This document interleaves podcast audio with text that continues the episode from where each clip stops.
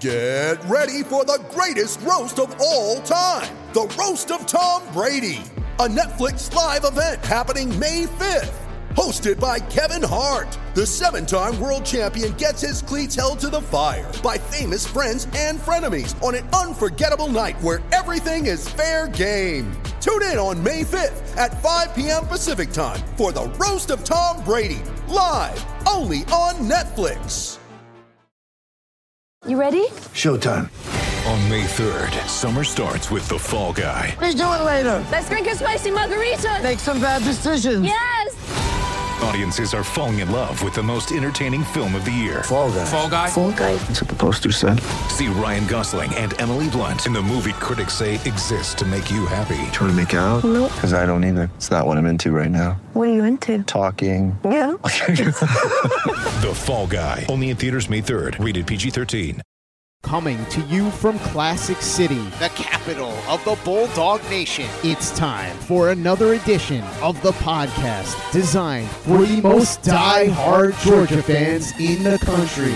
Here are your hosts, Tyler and Charlie. What's up, guys? Welcome back to another edition of the Glory UGA podcast brought to you by our good friends at MyBookie, where you can still today create a brand new account at mybookie.ag and use the promo code UGA to double your very first deposit. Bet anything, anytime, anywhere with my bookie. I am Tyler, and back with me today for our bye week mailbag is my co-host Charlie. Yes, guys, I know it's the bye week, but as I told you guys on the recap episode, that does not mean that we are taking any time off here on this podcast because we know you guys need that football fix taken care of, and we are here to do exactly that. But Charlie, your beloved bye week, it is here. I know you love college football but I also know that you love a good bye week. Honestly, I was not even sure that you would show up today. So, do you have any big plans this weekend? No big plans, just relax and watch some football.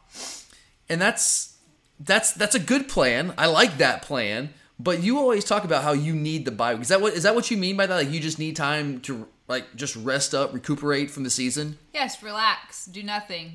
I know. football. Like we love college football season. We love going to all these Georgia games, but it is a bit, a bit of a grind, you know, especially going to Missouri this like year. a job. Um, yeah, especially when you run a podcast, you got four episodes a week for a podcast. You go to all the games, and that's all you think about. Yeah, it's it almost is like an extra full time job during the season, but we love it. Not complaining, absolutely love it. But I'm excited for you that you get your your bye week. I, I'm I'm I'm not gonna lie, I I could use a bye week too. Just kind of have a stress free weekend. I know that obviously the Vanderbilt weekend was pretty stress free for the most part, but to not even have to worry about us possibly losing a game because that is the biggest anxiety in my life. That's a, that that can be a good thing, but. You are here. I appreciate it. I know that the bye week is something that you cherish and look forward to. So I, I appreciate you actually showing up today. But I know we got a bunch of questions to get today. I know we had a lot of questions. I wasn't sure that we would get as many with it being the bye week and whatnot, but we got quite a few. There are a lot. The first two questions today are packaged together because they both specifically relate to the bye week and how the dogs can improve during that time. So for the first question, it's from Jeffrey. Now, do you want me to read both of them? Yeah, go ahead and read them both. They're both the same, basically the same idea. yeah. Yeah, read them together. Jeffrey asks, "What are your two biggest concerns heading into the bye week, and what can we do to improve upon them over the next two weeks?" And Christopher asks, "How will UGA spend the bye week?" Yeah, these are two good questions. Uh, how will we spend the bye week? I'm going to take Christopher's question first. As Kirby would tell you, we are going to spend the bye week getting healthy, number one, and then working on ourselves. Kirby will say that till he's blue in the face. And trust me, guys, he means that. We are not really going to do. Now, the coaches behind the scenes will be working on some, some stuff for upcoming opponents. That is certainly happening. But the players themselves at practice, we are not prepping for those teams right now. We are basically going back to like fall camp, spring practice. That's that's kind of what bi- the bye week is, and then we ha- we'll have about two two and a half days at the end of the week where like just no one comes in the building, no one works out. I mean, come out, come in and work out if they want to, but there's no film work, there's no meetings, there's no practice. It's kind of just time for you to get your head right and get ready for that stretch run. So that's what we're gonna do during the bye week. Now, in terms of what Jeffrey was asking, what are my biggest concerns heading into this bye week, and what can we do to to improve on them? Well, I, I've been pretty clear on this. I mean, I mentioned, I think I mentioned both of these on the recap episode yesterday, also when we did our um, mid-season report card for the back half of that episode. There's two things. I'm gonna give you one for each side of the ball. And on offense, I know I talked about this on the recap episode. I know I talk about a lot of things each week, four episodes a week, so sometimes I lose track of what I talk about on any given episode. But I'm almost 100% positive I talked about this a little bit on the recap episode, but I'll mention it here again for those of you who might have missed that. We have got to get the vertical passing game going. And I know I'm not alone in saying this because we get a lot of questions about this each and every week, at least so far during this season. And I, I think that we are starting to do the things that we need to do in order to get the vertical passing game going. Because if you think back to last year, and this is why I wasn't overly concerned the first couple games this season with us not really trying to push the ball vertically down the field. Because I've seen us do that. We were one of the most explosive offenses in the entire country last year, not just the SEC, but the entire country. Stetson Bennett led the SEC, the entire league, in yards per pass attempt. We have done that. We haven't done it this year. We've done it with this personnel. We just haven't done it this year. And the crazy thing is, I actually think we're better offensively. I think we have better talent to work with. The guys that were our biggest playmakers last year, whether it was Brock Bowers, obviously AD Mitchell, those guys are back. You're a year older, you're more experienced. The problem is we haven't been fully healthy there. Whether it's obviously AD miss, missing most of the year, he got hurt in the first series of the Samford game and tried to come back a little bit against Auburn, played a couple of snaps, I think maybe two snaps against Auburn, and, and wasn't able to really finish that game, and obviously did not play against Vanderbilt. He's basically been a non factor all year. Arian Smith is a guy that I had a lot of expectations and hopes for as a guy that could really be a receiver that could take the top off the defense and maybe give us something that no one else on the roster could with that like elite level track speed. But obviously, he got hurt once again in fall camp. He's back. He's been back since the Missouri game, but he's still working himself back into playing shape. And he missed so much like developmental time that kind of just set back his development. So those have been some of the issues. And we also didn't get the running game going the first part of the season, not not to the degree that we needed to. And I think you started to see this after that Missouri game, uh, obviously, as Auburn, we ran for almost 300 yards, and we ran the ball well again, over five yards per carry against Vanderbilt. But the key for us to hit those explosive plays in the passing game is to get the run game going. I know that might sound counterintuitive, but that's how we were able to generate those plays last year. We didn't throw the ball nearly as much as we did this year. We absolutely did not. But actually, we're, we're still throwing the ball more than we're running the ball this year, which is a major divergence from what we've been doing under Kirby Smart since he got here back in 2016. But for us to be able to hit the ball vertically down the field with this offense, because Stetson Bennett I think Stetson's very good. Some of you don't. That's fine. You, I mean, we've hashed that out. You guys can believe what you want to believe. That's totally fine. I'm not here to tell you otherwise or tell you what I believe. Stetson's a good player, but Stetson operates better in the play action passing game. He just does. Like going back to even 2020, he's most effective throwing the ball, especially down the field, off of play action. And go back to the Missouri game. We were relying almost an exclusive drop back pass game in that in, in that first half. Nine rushes in the first half, guys. That's I mean Stetson is a better drop back passer than he was last year and than he was in 2020, obviously. But he's still much better working off of play action, rolling the pocket, moving the, the, the launching point, all of those things. And for us to do that, we need to get the run game going. We have to be more committed to it. And I think you started to see us go back to those basics, to our roots over the past two weeks. And now we still haven't hit those vertical shots. They were there against Auburn, and Stetson missed one to Bowers uh, up the sideline right before half, and the one to Ladd, I think he threw a little too far out in front of him. I think maybe, maybe Ladd could have pulled that one. He got his fingers on it, but still, Stetson probably needs to underthrow that more and put it out there. But Stetson has hit those throws, and those throws are going to be there. We've just got to execute, and we've got to we've got to just capitalize on them and take advantage of those opportunities when they're there. I think AD Mitchell coming back will help. Hopefully, Arian Smith will develop a little bit more and get more comfortable, get back more in playing shape over the bye week, and uh, he can factor into that as well. But the bottom line is like with, with those guys not being healthy, we haven't been able to get enough separation consistently. And we've had opportunities. Stetson hasn't hit them consistently like he did last year for the most part. And uh, we had we didn't get the run game going. We weren't really working play action as much. We were relying so much on the screen game, the quick passing game. But I think you're starting to see us go back to basics there. Defensively, I, this is another one I know I mentioned on the uh, the recap episode because this is one of the things we were talking about when we were doing the midseason report card. We've got to enhance the pass rush, guys. And I this one I don't know. I, I don't know what we can do to improve on this right now because we have the players that we have. We don't have Channing Tindall rushing the pass from the linebacker position. We don't have Quay Walker and Nakobe Dean doing the same thing. We don't have Devonte Wyatt giving us an interior pass rush. We don't have Travon Walker. I love Mykel Williams, but he's not Travon Walker right now. He's not the number one draft pick in, in the NFL right now. He's just not. Jalen Carter coming back would help this. And that's the one thing. If he, basically, to answer to this question, how do we improve that? Jalen Carter needs to get healthy because he's the best pure pass rusher on the team. Sure, there are some things that we can do schematically to try to free some guys up. But the bottom line is our, our linebackers are good pass rushers, but they're not as good as guys we had last year. And they're not magically going to become that this year. Nolan Smith is, is still the same guy. He's a fantastic player, but he's not a dominant pass rusher. Robert Beal, still the same guy. Yeah, less than sacks last year, but he's not a dynamic athlete. He's not that kind of pass rusher. He's an effort guy more than anything. And I love that about him. He's a very valuable player for us but he's not magically just going to become a more dynamic athlete. That's not going to happen. So, if anything, we can try to work on some things schematically. Getting Jalen Carter healthy would be the biggest thing here for us. But yeah, definitely vertical passing game on offense is my biggest concern there on that side of the ball, and then pass rush on defense. Guys, we are still we are dead last in the SEC in sacks and 119th nationally in sack rate. That ain't good enough against some of these teams coming up on our schedule. We've got to find a way to get more pressure. And we're doing a decent job of affecting the quarterbacks. Not as Kirby always say, it's not always about sacks themselves. You got to affect the quarterback. And we've done a good job of that, but at some point we've got to be more consistent and more productive rushing the passer. Okay, well, as you might imagine, we did not get a ton of questions specifically about the Vandy game. Surprise, you don't say. But there were a few, so we'll go there next. First up, Guy asks, did we learn anything about our team this week? Any specifics you can give us? That's a tough one. Like it's almost like I, I know Vandy is. I mean, ostensibly they're a, a Power Five team, but a Power Five team really essentially in, in name only. It's almost like playing a Samford. It's like what, what do you learn when you play a team like that that just has no chance to beat you, that can't threaten you in any way? You kind of feel bad for them. We talked about that a little bit last week. You know, we, I kind of felt bad for Vandy coming into that game, but it's hard to say that I learned much about this team that we didn't already know. I guess I, I, got some further reinforcement that we looks like we are committed to getting the run game going. We did not run the ball as as much or as well as we did against Auburn, but we ran the ball more than we had, especially against like Missouri and maybe even Kent State.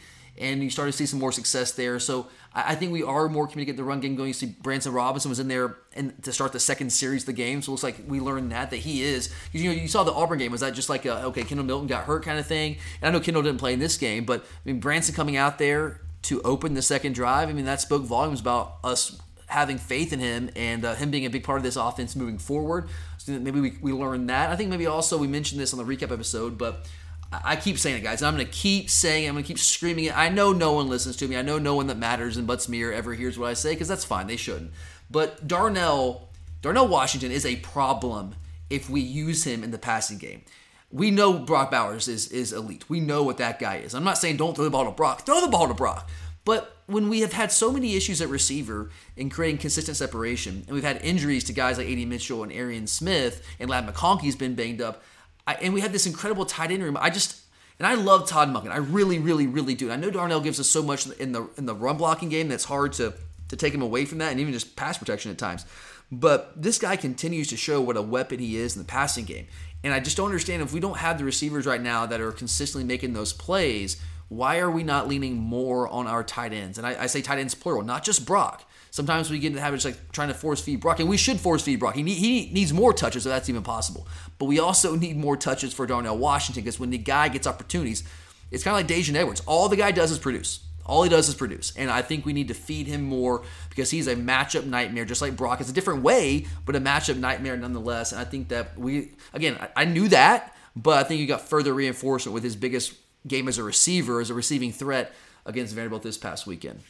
Okay, during the Vandy game, Patrick noticed that we had Stetson working from under center more and running the ball from that formation. So, with that in mind, he wants to know Do you guys think we see more of that moving forward this season? And what message is Kirby or Monken trying to send here with showing that formation? Yeah, that's a great question, Patrick. I definitely picked up on that. We were, now we didn't operate exclusively under center, we never have, but we were working more under center in this game against Vanderbilt than I had really seen us do. I haven't gone back and kind of I need to go back and watch it one more time. And on that rewatch, I'll go and try to calculate that and count that for you guys and maybe bring that to you next week. But just, you know, with my naked eye on the first rewatch, yes, it just certainly did appear. I did notice that we were working, seemed to be working more from under center in the run game than we had previously this season. And I don't know if that's so much about sending a message as it is really, I guess maybe it is a form of sending a message, but I think it's more about showing different looks to teams that we're going to be playing down the stretch, saying, hey, you got to prepare for this too. I think it's partly that, sure, but I also go back to what I was saying earlier about working the play action game. I think that Stetson is more, as I said, more effective throwing the ball vertically down the field off of play action. And the best way to do that is to operate play action from under center. So I think what you're seeing is what I was kind of talking about after the Auburn game. I think what you saw in the Auburn game was a rebirth, a reawakening, and a realization that, hey, this is who we were last year, and we were an extraordinarily efficient and explosive offense, and we just have better players this year, or more weapons to work with offensively, guys that are healthy, guys that are a year older, and more able to contribute. So, why do we need to kind of look exactly like we looked like against Oregon. I know we put up a ton of yards, what 9.2 yards per play in that game, but I don't know how sustainable that was working the screen game, the short passing game, getting guys out in space because that, that was really more a function, in my opinion, of like Oregon just not being prepared for that. They had not seen that. They had no idea that we were going to come out in that, and they had trouble adjusting in game. We just had better players, better athletes. But as more tape gets out there, teams can prepare for that. You've seen teams start taking away our screen games. They're they're recognizing. They see our tendencies now. They see formation. They see personnel. They see all of the motions, all those things, and they can they can prepare for that. So I don't know if it's sustainable for your offense to be built off of that. So, but it doesn't have to be. I think the realization was made after the Missouri game. Is like, okay, let's kind of go back to the drawing board here. We struggled to beat this Missouri team that we're way better than. So how can we fix things? And I think the answer is let's go back and, and do what we did last year as our base offense, run the football, work play action off of that, and then work in the screen. Don't abandon the screen game. It's been very effective for us. But use that as a complement to what we did last year to make us even more dangerous. Because if we were as effective, as efficient, as explosive as we were offensively last year, again, Stetson Bennett led the league in yards per attempt, guys. Why can't we do that again this year and be even better at it with more playmakers to work with offensively, more guys healthy, guys a year older? So I, I think that's part of it also. Yes, you want to make teams prepare for more things, but also I think it's just about us. And I think this could be a sign of what we are trying to be moving forward down the stretch of this 2022 football season. Okay, well, the Stetson questions started in earnest after after the Missouri game, and they don't look to be letting up anytime soon. Art says that Carson Beck looks like the real deal. There's a better downfield passing attack with him in the game. And Stetson has the wheels but not the arm. He knows Kirby won't do it, but what do you think about switching out Stetson for Carson Beck?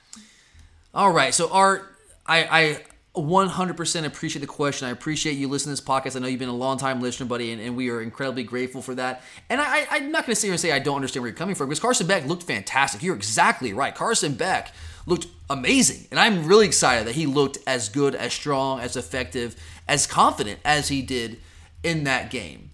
And and I mean this with all due respect, my friend. I really, really do. I'm, I'm not trying to bash anyone here, but I, I'm kind of I'm kind of into psychology, and there's a term for this. I'm sure a lot of you are probably familiar with this. I, I think this might be an example. And look, I, I know you and I haven't talked art, so I, I mean this is pure speculation. I, I don't know, but and it's not even just this. I this is what I hear from a lot of Georgia fans when it comes to Stetson Bennett, and, and kind of I don't. I'm not saying you're bashing him, but I don't know, um, kind of criticizing Stetson. I think a lot of it is confirmation bias. I really do. It, it's if you're not familiar with confirmation bias, again, I know a lot of you are, but if you're not, it basically means like you see what you want to see. Like you ignore what you don't want to see or what challenges your deeply held beliefs. And I think that some people just have like deeply held beliefs that Stetson Bennett is a certain way. You view him a certain way. And no matter what he does, you're just not going to see that. And when something bad happens, you kind of pounce on it as evidence to support what you already previously believed about him so deeply and so strongly. I think there's absolutely zero chance this happens. As you said, Art, you know, like, Kirby's not going to do this. There's zero chance. Like, can we go less than zero, Charlie? Can there be a negative chance this happens? Sure. We'll go with that. Negative chance. Negative whatever. It's just, there's zero, zilch, nada, no chance that this is going to happen. And I think the notion that Stetson's arm strength is somehow deficient. I, I am sorry guys. I think that's just a fallacy. I've said that several times. I and that's just me. You guys can disagree. I'm not saying that I'm the be all end all and what I think is is the answer is the truth. I, am not saying that at all. I'm just I'm giving you my opinion. We have a podcast here, and you guys listening as you want to get my take on things, and and that's what I'm trying to give you. I'm trying to give you give you my objective take. And I just think that this, this idea that Stetson's arm strength is is deficient. It's just it's not true. It's just not. I, I, just it's not supported by evidence. I mean, I'll give you a couple examples off the top of my head here, real quick. So the was it the first third down, third and long uh, in the first quarter against Vanderbilt on Saturday, and that dig route he threw to Marcus Rosemy, guys. I mean, that was a BB. That was a laser shot. Okay, Stetson Bennett has plenty of arm strength. Another example would be the I know he missed the what I called a layup, but I think an easy touchdown pass to Brock Bowers before the half against Auburn with a little over a little over a minute to go. But he came back that same drive. I think it was the very next play on second down actually where he threw the ball. It looked like he threw it into like maybe double coverage, but it wasn't exactly double coverage. But he put the ball in like an incredible spot into a very tight window. And again, it was a BB, guys. I mean, it was an absolutely laser shot right there. I think Brock probably should have caught the ball, to be honest. I think it was a really good ball placement, and he just fit that into a very, very tight window. That's just two small examples off the top of my head. Stetson's arm strength is not a problem. It never has been a problem when he wasn't injured. So I, I just don't buy into that. And then you mentioned the wheels that you say that yes. Uh, so you think that well, uh, Carson has a better arm, which he might have a better arm, but that doesn't mean Stetson doesn't have a good enough arm or a good arm. Stetson has a very good arm. And but you also mentioned that the he has the wheels. And I think the wheels are critical. I don't think you can downplay that. I really don't. I mean, I'm going to use the Tennessee Alabama game for example here. What did Tennessee do to Bryce Young in that game? Well, they pressured the holy hell out of him. They were bringing five and six guys on a regular basis, almost a down by down basis in that game. They had Bryce Young running for his life. If it was not for Bryce Young's ability to escape the pressure and create on the move, there was no way Alabama was going to fight back from what was it 17 18 point deficit and maybe 18 point deficit i mean bryce young's ability to escape single-handedly almost brought them back and kept them in that game and if i'm predicting right now and we've got a couple weeks to see how this plays out i think especially what missouri was able to do to us defensively I think there's a strong chance that Tennessee tries to defend us the same way because they know they don't have the talent on defense. So if you don't have the talent, well, how do you mitigate that? Well, you just try to dial up the pressure and get to the quarterback and create havoc. And that's what they did to Alabama. And I'm pretty sure they're going to have a very similar game plan when they play us here in, in Athens in a couple of weeks. And if if we substitute Carson Beck in the game right now for Stetson Bennett, we say, all right, Stetson, you know what? We're going with Beck. He played great against Vandy in garbage time. We're going to go with Carson Beck. Well, Beck has zero chance in that situation if Tennessee tries to pressure us the way that they try to pressure Alabama. Zero chance. There's no way he's going to escape that pressure. He's a sitting duck, and he and we're to have we might score two touchdowns maybe against that defense if we go if we go with Carson Beck. And we know like as good as our defense is, Tennessee's probably going to score more than two touchdowns. I don't want to say that, but it's I mean they're really good guys, and that's probably going to happen. So to have to score them. And with Carson Beck back there, and his I don't say lack of mobility. He's mobile and he's mobile-ish. Like he's not a, a, statue back there, but he's not mobile enough. Not the way that Stetson is. And then if you go back to the arm talent, if you want to say that Carson Beck has better arm talent, that's okay. I mean, I'll allow that. I'll, let's just say for argument's sake that I allow that. But the very least, I, I think it's close. I don't think there's a big gap between the arm talent, the arm strength between Carson Beck and Stetson Bennett. But the disparity in mobility in my opinion, is just incredibly stark. It's incredibly significant. And for that reason alone, I would go with Stetson. I mean, that, that was, I know Kirby kept saying that last year when he was talking about JT Daniels and him getting back in the, in the conversation, the quarterback job.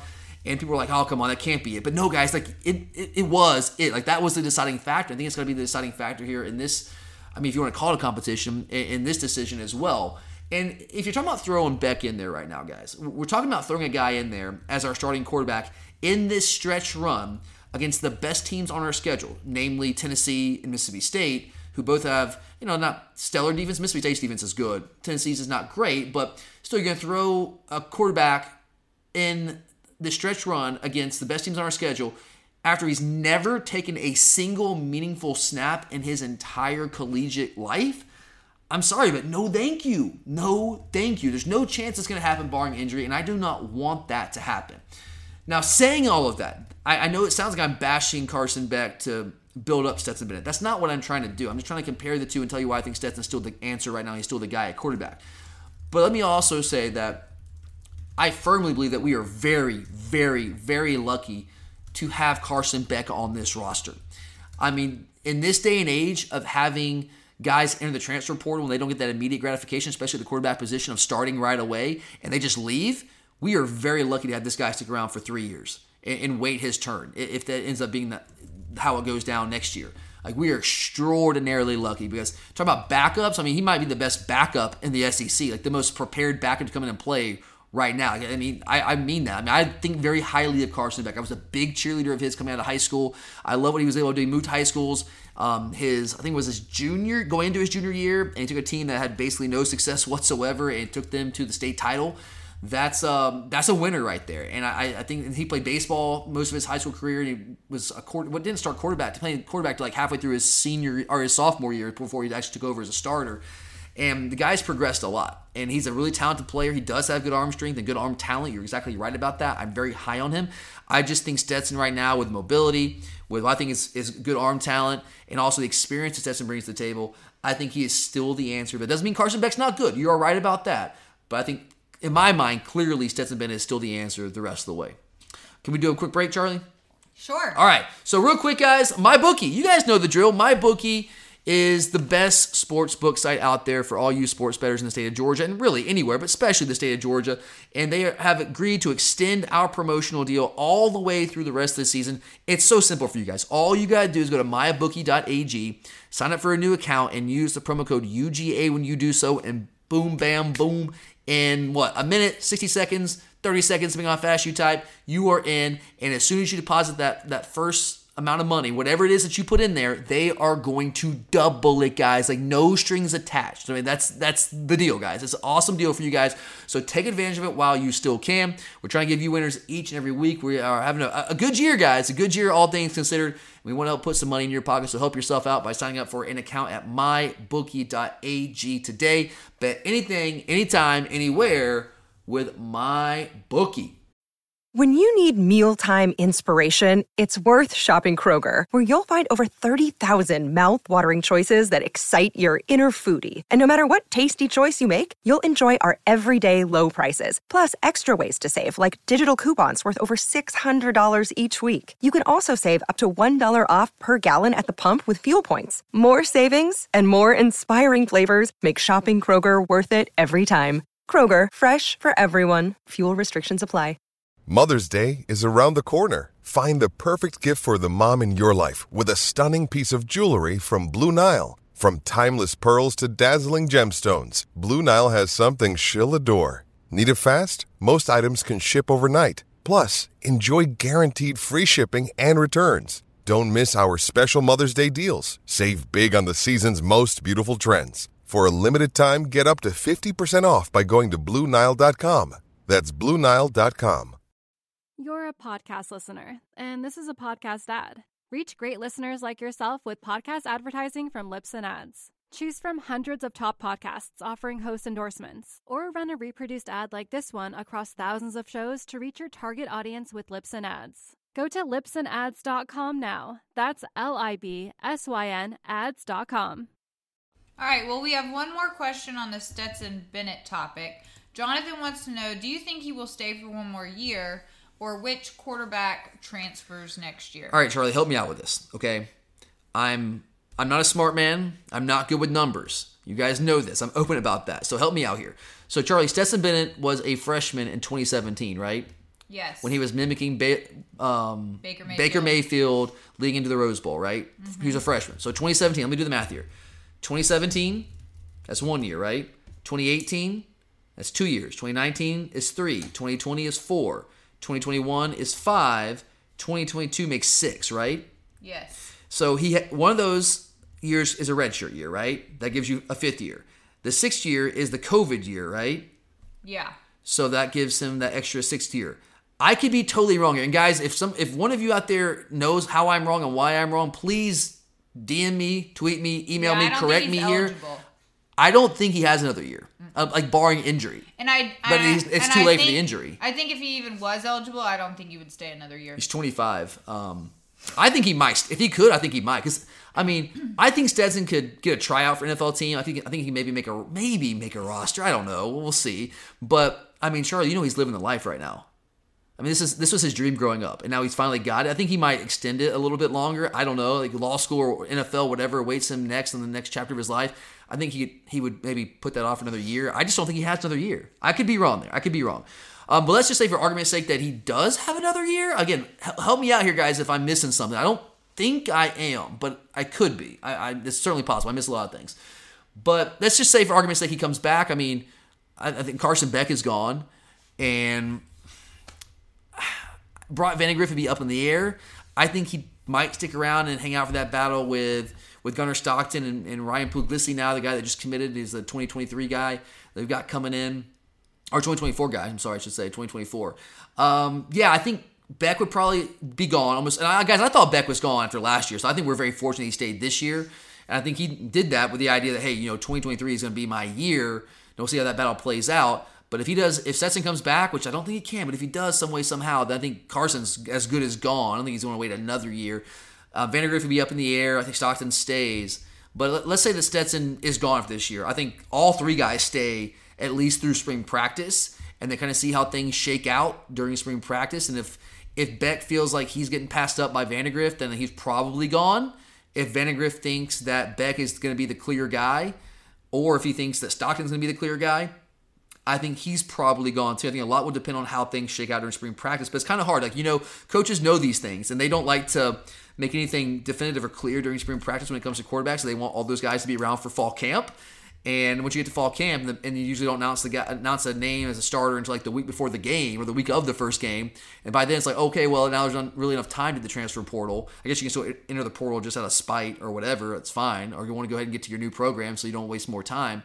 But I mean, there's a chance they're all three on the roster, depending on how Kirby handles it. But it just kind of depends on how that plays out. It'll be interesting to watch next year, though. It's certainly going to be one big question we have all offseason long. All right, next up, Jamie asks about a player who doesn't generate much discussion. He wants to know your take on Marcus Rosemy-Jacksaint's play so far this season. Oh man, great question. You're right, Charlie. We don't get enough talk about Marcus Rosemy-Jacksaint's because he's not a big time like you know receiver in terms of putting up numbers. Not put, he doesn't put up big you know pass catching numbers, and I get that. That's what we want receivers to do, and that's what you look at, and that's what gets guys' attention. But man, Jamie, I I'm glad you brought him up because I love me some Marcus Rosemy-Jacksaint. This guy is the ultimate team player. He does not get a ton of opportunities in the passing game. He really doesn't. But he still does not care. He's a ferocious perimeter blocker. There are a lot of receivers out there that if they're not getting the football, what do they do? They, they pull the diva wide receiver thing, right? And they just don't care. Like there's a guy for the Panthers, Robbie Anderson, I want to say was his name, who um, doesn't feel like he's getting the touches he wants, and he basically just like quit on his team in the middle of the game on Sunday, and now they traded him today. Like one day later, the coach uh, Steve Wilks sent him the locker room, and then they trade him one day later. That's the diva wide receiver. I mean, that's the classic example of that. And Rosemy-Jacksaint could be that guy because he doesn't get a ton of opportunities in the passing game, and he wants to. Of course, every receiver does. But he does not let that affect his play out there in terms of doing the dirty work and going out there and again being that ferocious blocker on the perimeter. It doesn't mean he's a perfect blocker. Like he, he misses some guys here and there, but everybody does, guys. Everybody makes mistakes. Even Brock Bowers, even Darnell Washington misses guys from time to time out there on the perimeter. But man, like he he wants it. He wants to work. He he takes pride in that, and he does that for his team. So I love him. As a receiver, though, I mean to be honest here, hasn't been able to consistently create separation against man coverage, and really none of our guys have. I mean, Ladd at times has, but he hasn't been fully healthy. I, I mean, it, I will say for Rosemy-Jacksaint, like he's still a youngish player. I know he technically is his third year, but you remember in 2020 as a true freshman, he was starting to come on, and like he had that touchdown catch against Florida, and then his leg fell off, and it took. I mean, that was a brutal injury, guys. I mean, that was a tough injury. Now he came back and played last year, but he was not 100 percent last year. He's probably 100 percent fit. He looks 100 percent physically now, but you lose a lot of developmental time there. And I think that factors into things as well. So, and he's still improving, getting better. The more he plays, the more he's going to make some plays. And he made some nice plays for us against Vanderbilt. Uh, I still want to see him create more consistent separation against man coverage as a route runner. I think he's a good athlete. Now, he's, he's not like an elite speed guy, but he's got good speed. He's a good athlete. I think he's got some strong hands. He's got a physical body out there. Um, but he just needs to learn ways to create separation against man coverage like a lot of our receivers do. But he's still been a very, very, very valuable player for us. And I, and I love the guy. All right. Well, we know we've all been hearing about the number of injuries uh, to key players over the past month or so, and Jay Lee wonders which injured players do you expect to be healthy by the Georgia Florida game? Well, I think AD is going to be back. I feel pretty strongly about that. I mean, he wanted to go in and play last week. He did play some against Auburn. He wasn't, you know, when you saw him out there running routes, like he wasn't 100%, but you give him another three weeks to rest, he should be good to go. Now, is there going to be a rust factor? Probably, which sucks, but I mean, hey, I still would rather have the guy out there. You have enough muscle memory to go out there and make some plays. So I think he'll be back. Smael Mondon's the guy. I just don't know how severe the ankle injury is. I know he he went out in the Missouri game and then came back in and kind of played on adrenaline there, but he hasn't played the last two weeks. And he'll get another week here. So you're looking at maybe a four week, a month there to get ready. It just depends on the severity of the ankle injury. But it, from what I understand, it's not as severe as AD's was or, or Arian Smith's injury was. So I hope and I think that he'll be back for the Georgia Florida game. As far as Trezmen Marshall goes, I don't know 100% there. I'm not even 100% sure what that injury is. Kirby hasn't been super upfront about that. And he hasn't really been asked about Trezmen as much as he's not a starter. But I mean, he's our number three inside linebacker, and uh, I would like to get him back. I thought he was doing some good things for us before the injury. And he tried to come in in the Missouri game. He was hurt in that game. He tried to come in and play when Smael went out for a couple series, and you could see he was laboring to move. So I don't know if his is a knee, an ankle. I don't know what it is. I hope somebody in the in the on the beat ask him about that because I would love to know more information there. I I would like to think Trezmen's back. I just don't know. I know the big one is Jalen Carter, and guys, I don't know, man. I, I really do not know with Jalen. I mean. I hate to say this. I know he's a team guy and he loves his team. He wants to get out there and play. He's a competitor. But you know he's going to have agents whisper in his ear, like, hey, man, like, do you really want to risk this? You're a first round guy. Like, no questions asked. Like, do you really want to come back and risk another injury? I mean, we're talking like that. That cheap shot by Missouri guys, I still am not over that. I am. I still want that guy suspended, like retroactively. I want him suspended because, I mean, it, depending on, I don't. Think it was not ACL. You know, Kirby said it was MCL, but that could potentially have been like a cheap shot that cost Jalen millions of dollars. Like it easily could have been. It wasn't that. It doesn't appear it's going to be that, but it easily could have been. And like that's just unacceptable. That can't be allowed to happen. It was 100% a cheap shot. No questions asked. He didn't take the three steps you usually take on a on a on a on a block like that. It's like one and a half and then like just dive at someone's knees. I mean, that's just completely uncalled for and, and entirely intentional. You could not convince me otherwise. But with the knee, you just don't know. And he's a big guy. Big guys, you just don't know with the knees. I would love to think that he's back for Florida.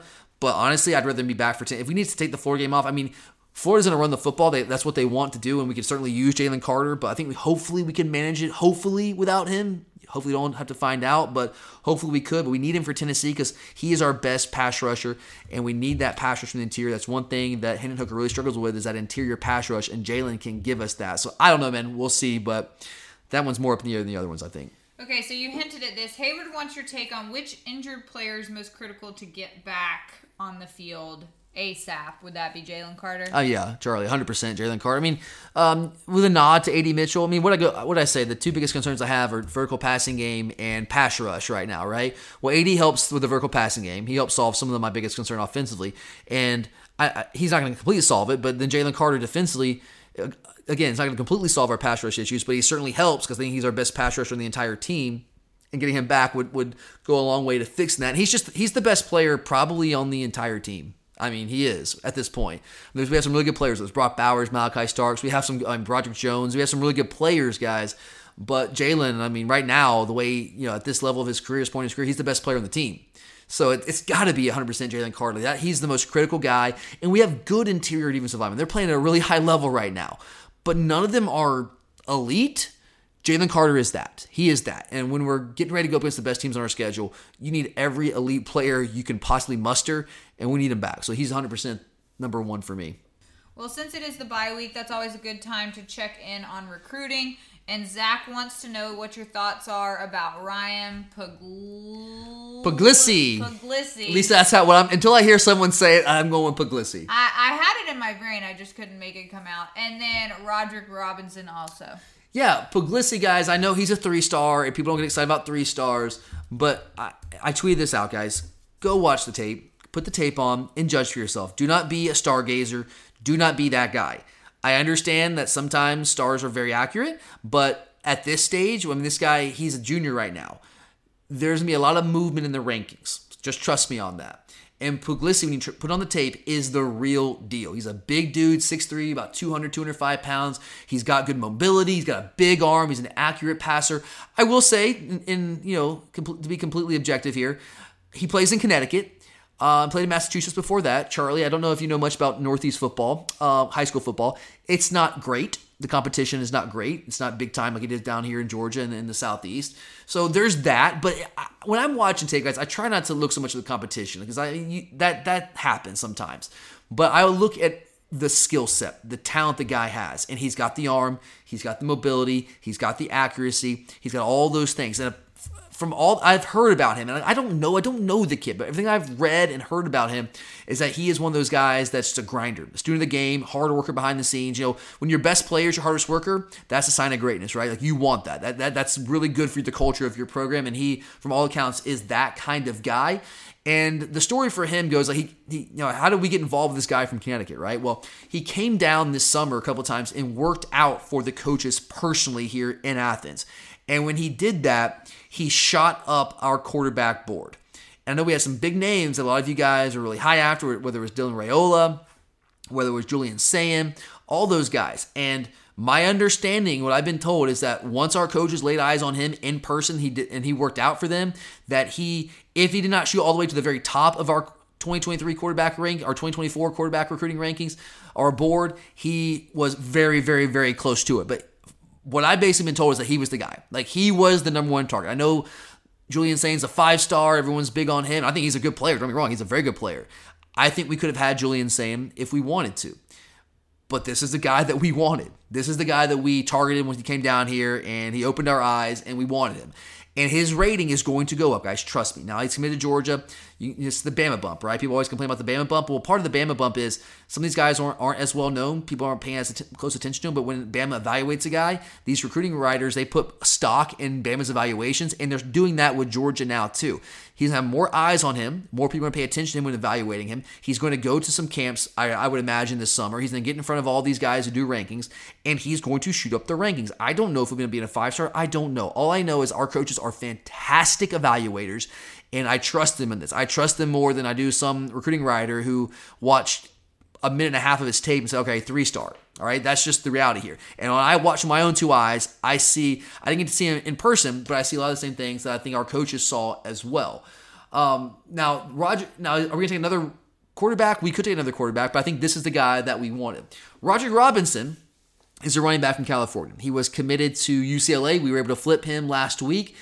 And he's a guy, I really want to see his senior tape. Okay, so he's in the 2023 class, this class right now. He's our first and currently our only running back uh, commit on the on the commit list right now. He's a big guy, 6'1", 230. And at that size, when you look at him play, like he should be a power back, you would imagine, or at least be able to run with some power, some physicality. But he doesn't necessarily really show that on tape because he doesn't have to. It's kind of a level of competition thing, like, like I mentioned with Puglisi because he's just running through massive holes, like Mack truck sized holes, and he doesn't have to run with power. I think he can do it. I just haven't seen him have to do it, at least in the highlights that we've seen. I haven't seen full games, so there's that. But uh, I really would really like to see some senior tape on him because guys grow a lot from their junior to their senior. They get a lot better. They get faster. They get bigger. They get stronger. They just improve. So I want to see that before I have like any like hardcore judgments on him.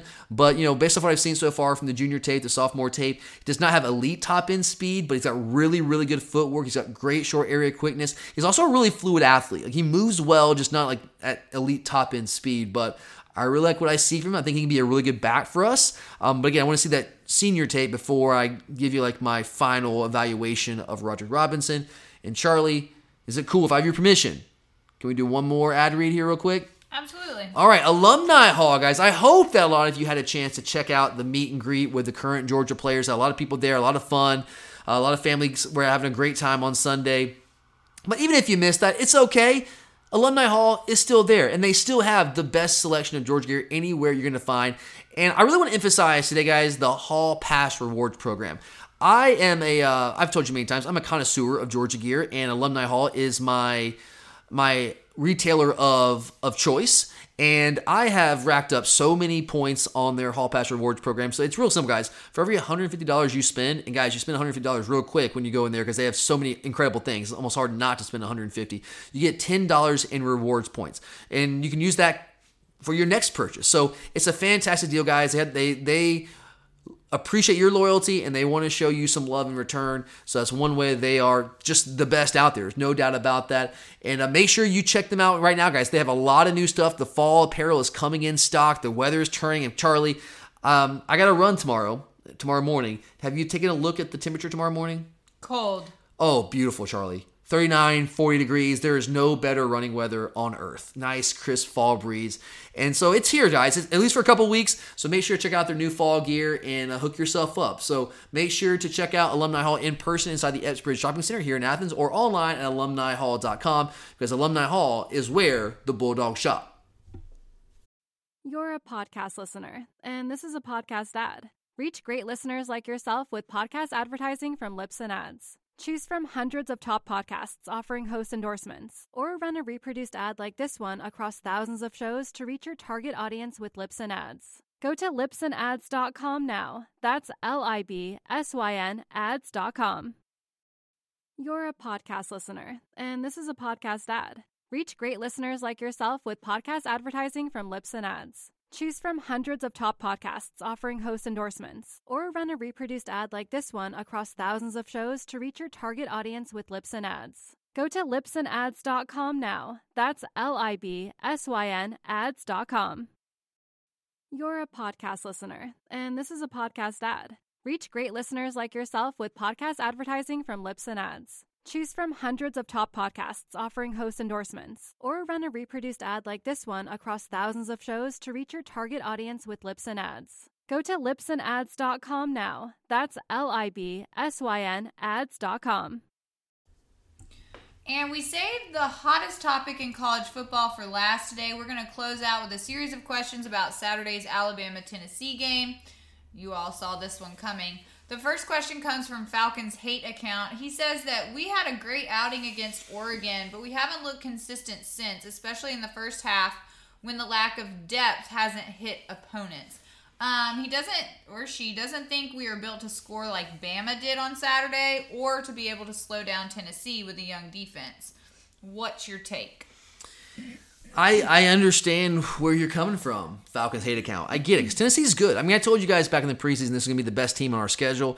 I did not have it. I need to readjust like my uh, game rankings, like what's the most difficult game, because I had them at number three because this game was at home. But I told you guys I thought this was to be the best team on our schedule. Tennessee is better, even better than I thought they were going to be. I thought they would be really good on offense, but they're they're operating at a level that's I don't want to say it's 2019 LSU type level offensively, but I mean they're about as productive. I mean they have some dynamic receivers. They have a quarterback that is a perfect fit for this system, who's dynamic running the football. He, he can push the ball vertically down the field and um, they're just they're hitting on all cylinders right now offensively. They are very very dangerous. They run the ball well. They spread the field, so there's not as many guys in the box. It's a very very tough offense to handle, just like the LSU offense is a tough offense to handle. And, they, and I will give them credit. They keep their best players, the best receivers on the field almost the entire time, which is something LSU did. Which I've been saying that we need to do more consistently, but you know people don't want to listen to me. It's okay, whatever. Um, but yes, Tennessee is very very good. But I will try to talk you off the ledge a little bit here. And I told you guys this last week when I was doing our SEC power rankings. Offensively, our numbers are very similar to Alabama's. And I know there was one game that Bryce Young did not play, obviously against Texas A&M. So there's that. You got to put that in there. I mean, coming into last week, guys, I haven't looked at this week because I don't know if he's updated them yet. But Bill Connelly, his S&P Plus numbers, which I put a lot of stock in, they're fantastic. Coming into last week's game, we were fifth in S&P Plus offense and Alabama was fourth. So, yeah, they are better than our offense, but statistically, not by all that much. I mean, yes, they're more explosive. Yes, they've been a little bit more efficient, but I mean, they were averaging 7.49 yards per play coming into, the Tennessee game. We were averaging 7.24. I get what you're saying. We haven't been as consistent. We've had a couple like high flying games where we had the Oregon game where we averaged 9.2 yards per play, and the South South Carolina game where we averaged close to 9.9.2. That was like 8.8, something like that, yards per play. So those two games were fantastic. Auburn, we were also very efficient and got explosive offensively as well. But there were some games, you know, against Samford, against Kent State, against Missouri, obviously, where we, we didn't stub our toe, but we just we weren't hitting all, on all cylinders offensively, and there certainly have been those inconsistencies. So I will grant you that Bama's offense is better than ours.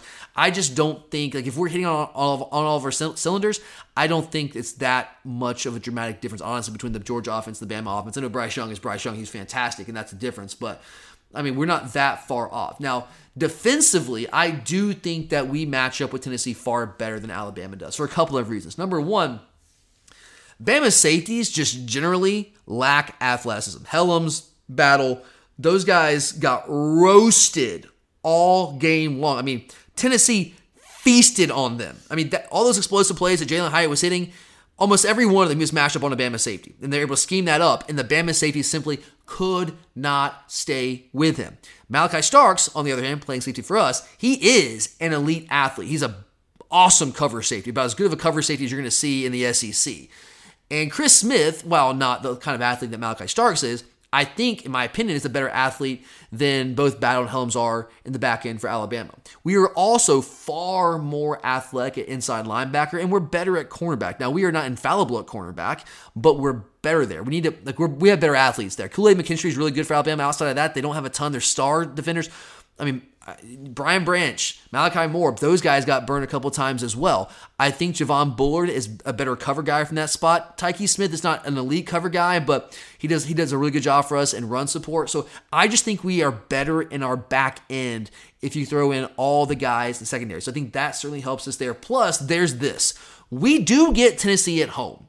And I don't think that's unimportant. I think that's actually a pretty big deal, guys. And that matters. It always matters. But I think it matters more against a team like Tennessee because their offense, which is the engine to their entire team, that's what makes them very, very good.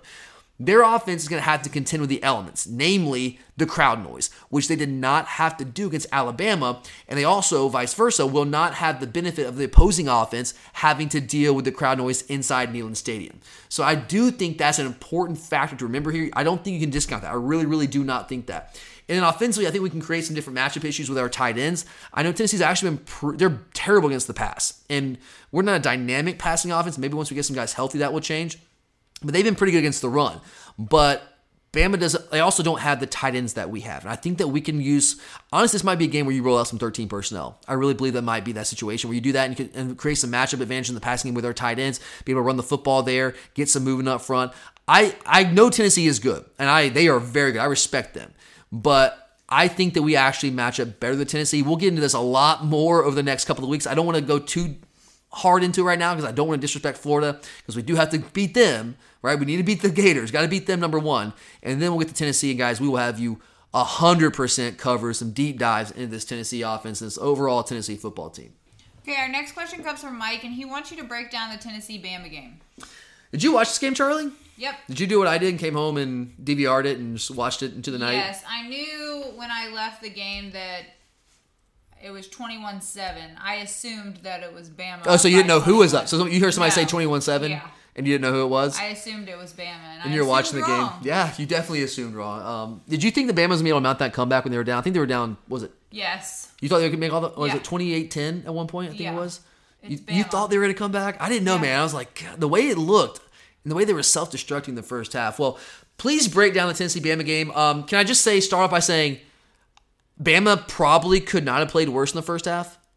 Agreed. All penalties, mistakes, dumb things. the most penalized team in college football history. Se- 17. That was the most That- in history? That's what I read today. Oh, I haven't seen that. I haven't looked because I've still had some games to watch. So I've still been in kind of a social media blackout. Uh, man, but 17 penalties for over well over 100 yards. I mean, Charlie, if you cut that down by like, well, just one, that pass interference in the end zone, which I think was a phantom pass interference on the interception, which would have won the game. I, I, I'm sorry, guys. I, I mean, I, obviously I want Alabama to win that game, but I don't think that was pass interference. I think that, that was a very, very, very bogus call. But whatever. Um, they played very poorly, so there's that. That certainly helped Tennessee. And I, I don't know if we're gonna play our A game against Tennessee, guys. But Charlie, can we at least say we're probably not gonna play that poorly? I would hope You would hope not, right? But I mean, to break down this game, you know, in more detail. So Tennessee defensively clearly wanted to pressure Bryce Young. And they brought five or six guys. They brought six guys a lot. And they played man coverage behind it for the most part until late in the game. They started to get hurt with it a little bit and they went to a little bit more zone. But for the vast majority of the game, they were rushing five and six guys almost every single snap. And they were playing man coverage behind it because they did not believe that Alabama receivers could consistently win in those situations. I told you guys in the offseason, I don't get everything right, but man, I told you, I, my, my questions about Alabama were twofold offensive line and receivers. I did not think that they had the guys at receiver that they had had in years past. And they don't, guys. They just simply don't. They don't have those guys. Jermaine Burton, everyone thought, well, he was first team All SEC, right? Yeah. Um, nope. Told you that wasn't going to happen. And yeah, you know, again, don't get everything right, but that one was pretty obvious to me. He was never that guy for us. He was just not going to magically become that guy just because Bryce Young was throwing him the football.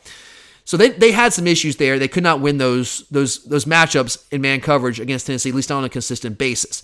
Now, what Bama got in that game offensively was really because Bryce Young's just a flat out freaking beast. That guy's legit. I mean, he's the real deal. I love Stetson Bennett, but Stetson Bennett is not Bryce Young. I think we can all agree on that, right? And then go back to the receivers here. I mean, how many RPO slant routes did you see Alabama hit against Tennessee for like, you know, 9, 10, 11 yard gains? Nice gains, first downs, move the chains, awesome. But with guys like Jameson Williams and DeVonta Smith and Jaylen Waddle and Henry Ruggs and Jerry Jeudy, those same RPO glance routes that were going for 10 to 11 yards against Tennessee, those went for 50 and 60 to the house in the past four, five, six years. They don't have those guys right now. Bama's having to grind things out in a way they have not had to do for a while. And if you're not hitting those explosive plays, and that's what your offense has been built on, that that creates some problems there. Then offensively, Tennessee didn't, and they don't, guys. Tennessee doesn't really do anything crazy exotic offensively. That's the misnomer with Tennessee. It's of the air raid, right? I mean, it is a version of the air raid. The air raid's not a complex offense. It's a very, very simple offense. In fact, what makes the air raid so crazy and so great is that it is so simplistic. It's beautiful in its simplicity. It really is. They don't do crazy exotic things. They just have certain principles that they apply to the game of football, really, namely playing in space, making defenses operate in space. And if you have elite athletes when you're making them play in space, and the opposing uh, defense doesn't really have those athletes that can match up, yeah, um, it's a problem. It's a recipe for 52 points. that's that's what happens there. So what they do, they spread out Bama.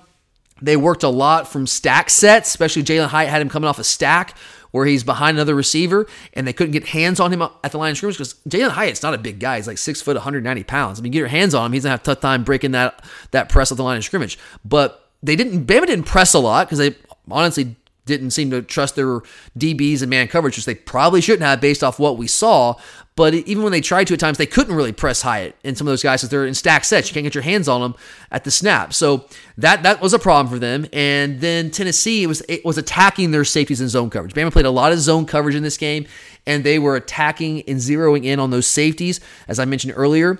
And it's tough. Like when when they spread the field the way they do with their wide receiver splits, it's really tough to get help because you're so far spread out and you're kind of out there on an island. And guys like Jalin Hyatt, mainly Jalin Hyatt, to the tune of 200 plus yards, literally was just running right by Hellams and Battle at safety all game long. It wasn't crazy exotic, guys. There was nothing fancy. He was just running by them, and they could not run with him. Bama had no answers because it was a personnel thing. They didn't have other. They didn't have better players. They didn't have better players put back there and say, you know, we, this guy can run with them. They just didn't have those guys. And Tennessee saw it and they exploited it and they did the same thing over and over and over again. Because why would you not? Bama simply could not stop. They identified it very early in the game and they didn't stop doing it all game long.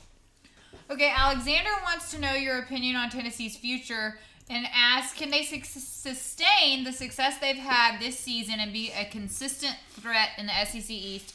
He doesn't think Tennessee um, will be more than a one year wonder. He says that 20 of the 22 starters are draft eligible, and Hendon Hooker will be gone after this year.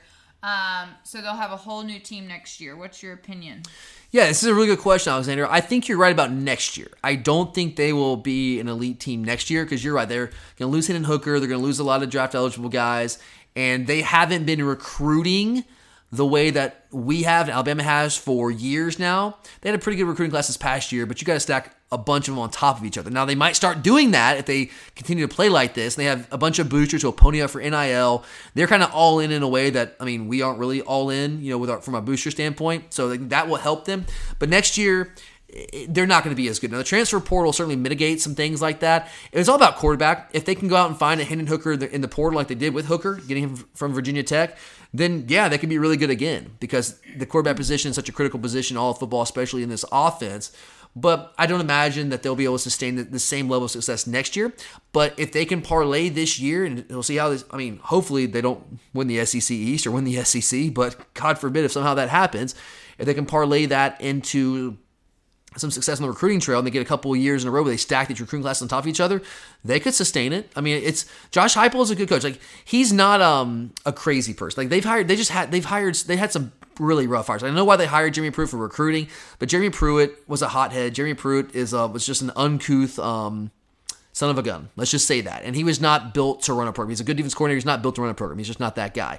And obviously, Butch Jones was just you know uh, Dan Mullen light, I guess. Dan Mullen without the offensive mastermind behind him, you know. So, um, but they finally hit on Josh Heupel, who is not an out, outstanding recruiter, but he he has an elite offensive scheme, and he's like his. I will say this for Heupel, his offense has worked at a high level wherever he's been, whether it was Missouri, you know, when Missouri first came into the league, whether it was a UCF, now at Tennessee, their offense, that offense is going to be good. I mean, now if they get the right kind of players, it could be like this level of elite like it is this year. I don't expect it to be that next year, but I, I do think Tennessee is going to be a threat for years to come. I don't think they'll be as good next year, but they could start to recruit and um, build up some classes. That could be a, a program that's uh, something to watch here over the next, you know, five ten years. All right, we have one more question. Ben says the crowd at the bookstore was cheering hard for Tennessee on Saturday, giving him bad vibes. What's your take? I just don't get that. Who are you I, rooting for? I was talking to someone else. Is is Tennessee being good good for college football? Yes. What? Is it good for Georgia?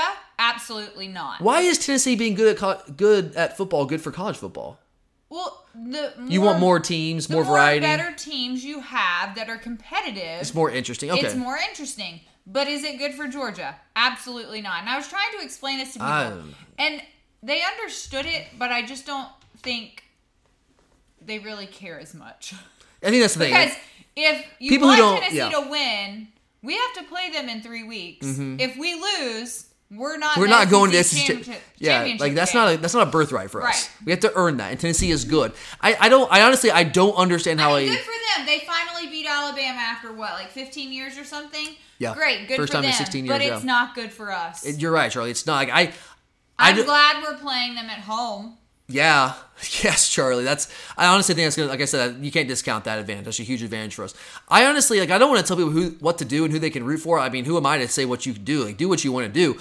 But me personally, Charlie, I don't understand how a Georgia fan who actually cares about Georgia is rooting for Tennessee in that game. Yeah. I just don't get it because uh, there's a couple reasons. Number one, yes, we need Tennessee to lose because let's say that, I mean, God forbid, knock on wood, like let's say that we somehow end up losing to Tennessee at home. That's the only game we lose. Well, it would be really nice if Tennessee would have lost to Alabama and then somehow screw up somewhere else against I don't know like a Kentucky or something like that. Now they're probably going to be all those teams. They're better than all those teams, but I still not, I'm still not sure that Tennessee is not. I'm not sure that they're good enough defensively to just roll their hat out there and say they're going to win every game they play. Because guys, this is a team that went to overtime to beat Pitt, who also lost to Georgia Tech. So there's that. I know they just beat Alabama, and that is awesome. Good for them. And that's a big time win. Like that's impressive. That's very impressive. But that doesn't that also I mean it doesn't necessarily mean that they don't have a game then where they could lose to an inferior opponent. You know, we, we almost lost to Missouri on the road. So there's that. I'll throw that there. Tennessee losing that game to Alabama just certainly would have helped our chances to make the SEC championship game and making the SEC championship game helps our chances of making the college football playoff.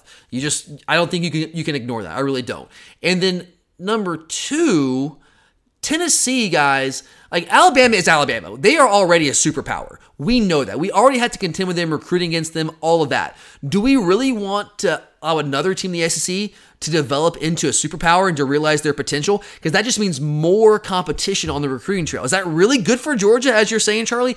In my opinion, no, it's not good for Georgia. In no way is Tennessee winning that football game a good thing for Georgia. And I just simply cannot wrap my head around how a Georgia fan who actually cares about Georgia and wants us to win a national championship and get back to the SEC championship game was rooting for Alabama. I know that Alabama is like the evil empire, and like on principle alone, some people just like reflexively just start rooting against Alabama. But use your brains, guys. Like Tennessee win that game was not good for us. It was much better for us for Alabama to win that game. So I mean, yeah, I I wasn't at the bookstore. I was in the game, but I just man, I, like I don't know. Like I I don't know why you'd be cheering for Tennessee. Again, do what you want. I just don't understand why you would do that. I think you're right, Charlie. If you're invested in, in Georgia like you and I are, you're probably cheering, you're probably cheering for Alabama that game. But for people who just hate Alabama and like on instinct want them to lose, I guess I get why they're cheering, but I don't I don't know, man. That just doesn't make a lot of sense to me. But all right, guys, that's uh that's it for us. We got a lot more for you guys later on this week. I'll be back on Wednesday night, and I will uh, be taking a, a look at the rest of the games here on this stretch. Run a quick look at each of these games. Had some questions about them, so I thought that might be a fun episode to do during the bye week. And then Charlie will be back with me at the end of the week for our picks of the week. Even though there's no George game, there's still a lot of college football games going on, and we're gonna have some picks for you guys, try to help you guys win some money with my bookie. But thank you for being here, guys. We always appreciate you. For Charlie, I'm Tyler, and as always, go dogs.